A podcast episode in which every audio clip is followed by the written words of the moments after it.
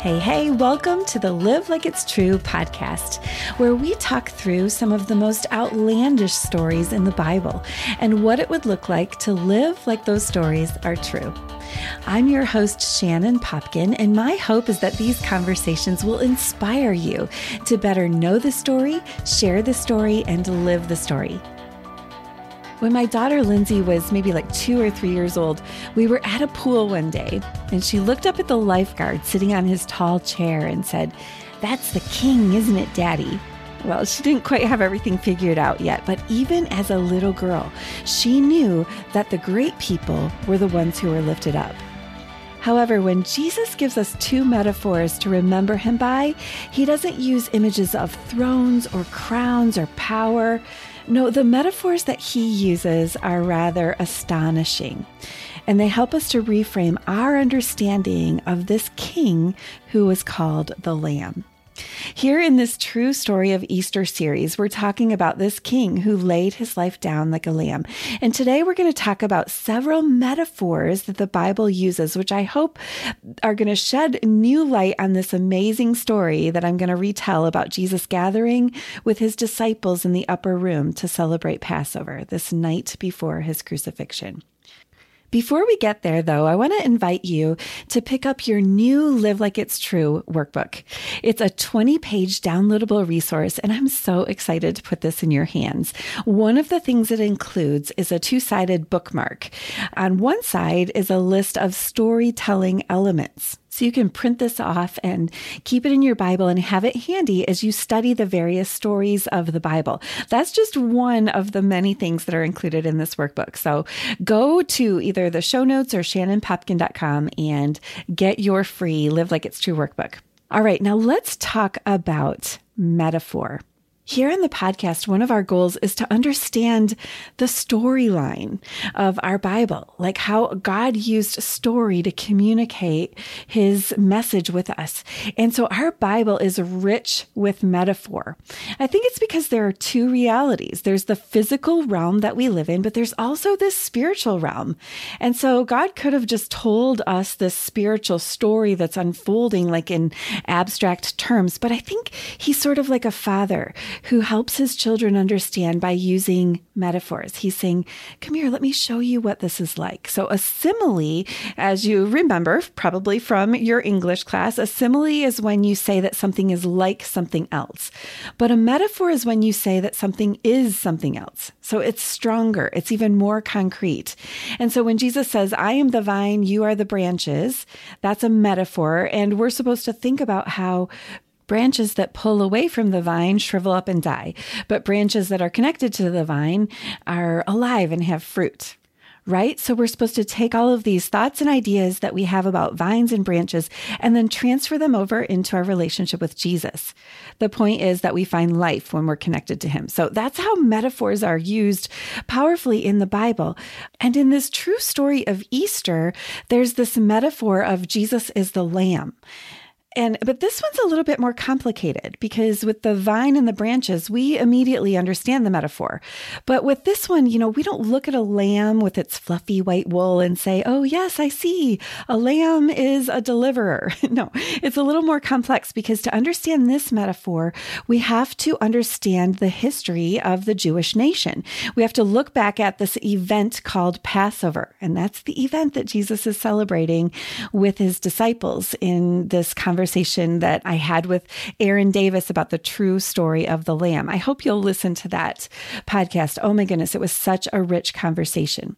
But to understand how this image of a lamb connects with deliverance, you have to understand what Erin was telling us about this story of the Israelites who were slaves in Egypt for 400 years. And you have to know about how, per God's instruction, these Israelites all smeared the blood of a lamb on their door and then escaped through that door the very next day. Without the lamb's blood on their door, the angel would not have passed over their house, and they would have experienced death in their household, not deliverance and freedom. So, now, coming forward to the story of Easter, Jesus is the Lamb who created an escape, not just for one household, but for all of us who trust in him. So his blood spilled on that wooden cross is like the Lamb's blood spread on that wooden frame. It creates a door to exit our slavery of sin and be set free. So, see the metaphor? I hope you do, but here's the thing the disciples didn't. they didn't see. They did not think of Jesus as the lamb yet. They still were thinking of him as this conquering king. That's who they thought their Messiah was going to be. And so here is Jesus on his last evening with them, showing them, yeah, I'm going to be the great king who one day sits on the throne, but even then, I'm going to be remembered as the lamb. Now, here's the part that I had never really put together before working through this story with Erin Davis. So, the whole theme of the lamb being connected to deliverance, this was God's idea. For centuries, God has been writing his story through the nation of Israel, this chosen people, chosen family that God promised to bless. Their story has been shaped by lambs dying so that the people could be delivered. Just think back with me. If you have read the story of God's people in the Old Testament, you know the story about how Abraham was ready to sacrifice his oldest son, and then God provided a lamb. So a lamb died, and Isaac went free. And then remember that story I just mentioned when the oldest sons of Egypt died, but the Israelites lived because of the lamb's blood on the door. So a lamb died and the Israelite firstborns went free. And then remember that God gave his people instructions for bringing lambs to be slaughtered as sin offerings. So a lamb would die, and the people who sinned would go free. And now Jesus is going to die on the cross. The lamb will die, and we will go free.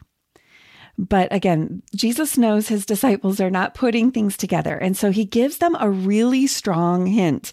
Here at the Passover meal, he offers them two more metaphors to explain what type of king he is. So the imagery Jesus gives them, it isn't a crown, it isn't a throne. There's no tie to power or wealth or the other things that most leaders want to be known for. Instead, Jesus gives his disciple the images of torn bread and an empty cup. Listen to Luke 22 19. It says, And he, Jesus, took the bread, and when he had given thanks, he broke it and gave it to them, saying, This is my body, which is given for you. Do this in remembrance of me. So he's holding up a piece of bread and he tears it and he says, This is my body. Jesus' body is about to be torn by Roman guards. He's going to be ripped and torn for us, he says. And then in the next verse, Jesus is going to give them another metaphor. Uh, he holds up a cup and he says, This cup that is poured out for you is the new covenant of my blood. So Jesus' blood is about to be poured out, just like the wine in that cup. He allowed his blood to be spilled on that cross for his disciples, for us. So these images are important, and Jesus wants us to hold on to them. He wants to be remembered in these two ways by torn bread and an empty cup. These are to re- represent the way Jesus physically emptied himself of dignity and the honor that he deserved. He clothed himself not in royal robes and a crown like a king, but no, he clothed himself in humility. He went to the cross the way a lamb goes to slaughter. But why? the disciples, they, they can't see and they don't understand because it's such a foreign concept to them. Humility is not what our world calls great, right? In my book, Comparison Girl, I talked a lot about the world's idea of pursuing greatness through measuring up and getting ahead, and how the greatness of the kingdom is opposite of that. If you look at the cover of my book, Comparison Girl, you'll see this glass measuring cup, you know, the Pyrex kind that has the red lines on the side, and you'll see that that cup is being emptied out. So, as I use this measuring cup metaphor throughout the book, I'm really riffing off of this scene of Jesus holding up an empty cup and saying, This is the kind of king I am. Philippians 2 tells us that we're supposed to have the mindset of Jesus, who, though he was in the form of God, did not count equality with God a thing to be grasped. So, Jesus, you know, equality, that's a measuring word. And Jesus was not trying to measure up to God. He was equal to God, but that wasn't his point in coming to earth. Instead, he emptied himself, Philippians tells us, emptied himself, taking the form of a servant. He humbled himself by becoming obedient to the point of death even death on a cross. And therefore, God has highly exalted him and given him the name that is above every name. So, what we learn here is that in the kingdom of God, the great one is the one who displays the greatest humility. And so, what Jesus wants his disciples to know is that's the kind of king I am. In our world, greatness is all about measuring up and getting ahead and proving that you're greater than somebody else. But Jesus' example of greatness had nothing to do with the lines on his measuring cup and everything to do with the spout. If Jesus had a measuring cup, it would be bigger than the whole world and it would be brimming full. Jesus did not lack in any way. And so, what did Jesus do with all of his greatness? He emptied himself. And that is why God has given him the name above all names. So, see how it works in the kingdom? It's upside down. The great ones are those who humble themselves. So, from the beginning, God has been weaving together a story about a lamb who was slain, a king who emptied himself. And this is how we're supposed to remember Jesus. And this is what we're supposed to be like. We're supposed to model our lives after our king who humbled himself and who emptied his life out. So here's the retelling of the true story of the Lamb. The day before Jesus died on the cross is the day that the people of Israel would sacrifice a lamb and prepare it for their annual Passover feast. So, on this very day, Jesus sends his disciples, Peter and John, to prepare this meal. He says to them, Go into Jerusalem, and you're going to see this man who's carrying a jar, and he'll lead you to a place where we can eat the Passover together. So now it's time. The feast has been prepared, and Jesus is reclining at the table with his disciples. And he says to them, I have earnestly desired to share this Passover meal with you before I suffer. And here's my pledge I will not eat it again until it's fulfilled in my coming kingdom. Now, the disciples, they don't get it. They don't realize yet the significance of what Jesus is doing, but they will. The Passover was the meal designated for remembering their deliverance from Egypt. And this new meal that Jesus is now instating, it will be used for remembering the day that Jesus delivered them from their sin.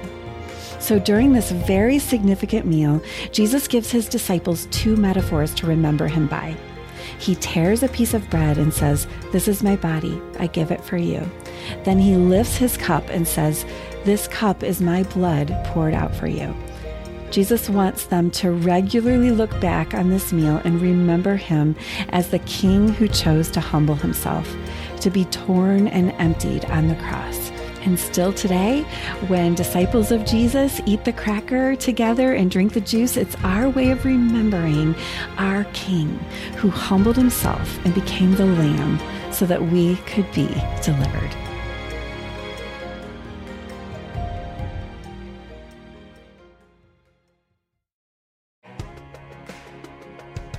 I hope you've enjoyed this retelling of the Lamb episode, and I hope you'll take some time to read the story for yourself. Take some time in Luke chapter 22, treasuring this story up in your heart so that you can recall it for yourself and share it with others, especially at times when you're confronted with the world's false narrative about greatness. The world says you have to measure up, you have to get ahead. But Jesus wanted us to remember him as the great one who emptied himself. We'll be back next Wednesday for the true story of Judas. In this episode, Lee Nienhuis and I will further explore this scene at the dinner table as a scene of suspense with Jesus' betrayer seated right next to him at the table. You won't want to miss that one. And don't forget to check the show notes for all of the resources that we've mentioned here on the podcast. And don't forget to pick up a free copy of your Live Like It's True workbook. Thanks so much for spending this time with me as we ever increasingly learn to know the story, share the story, and live the story. And now it's time to go live like it's true.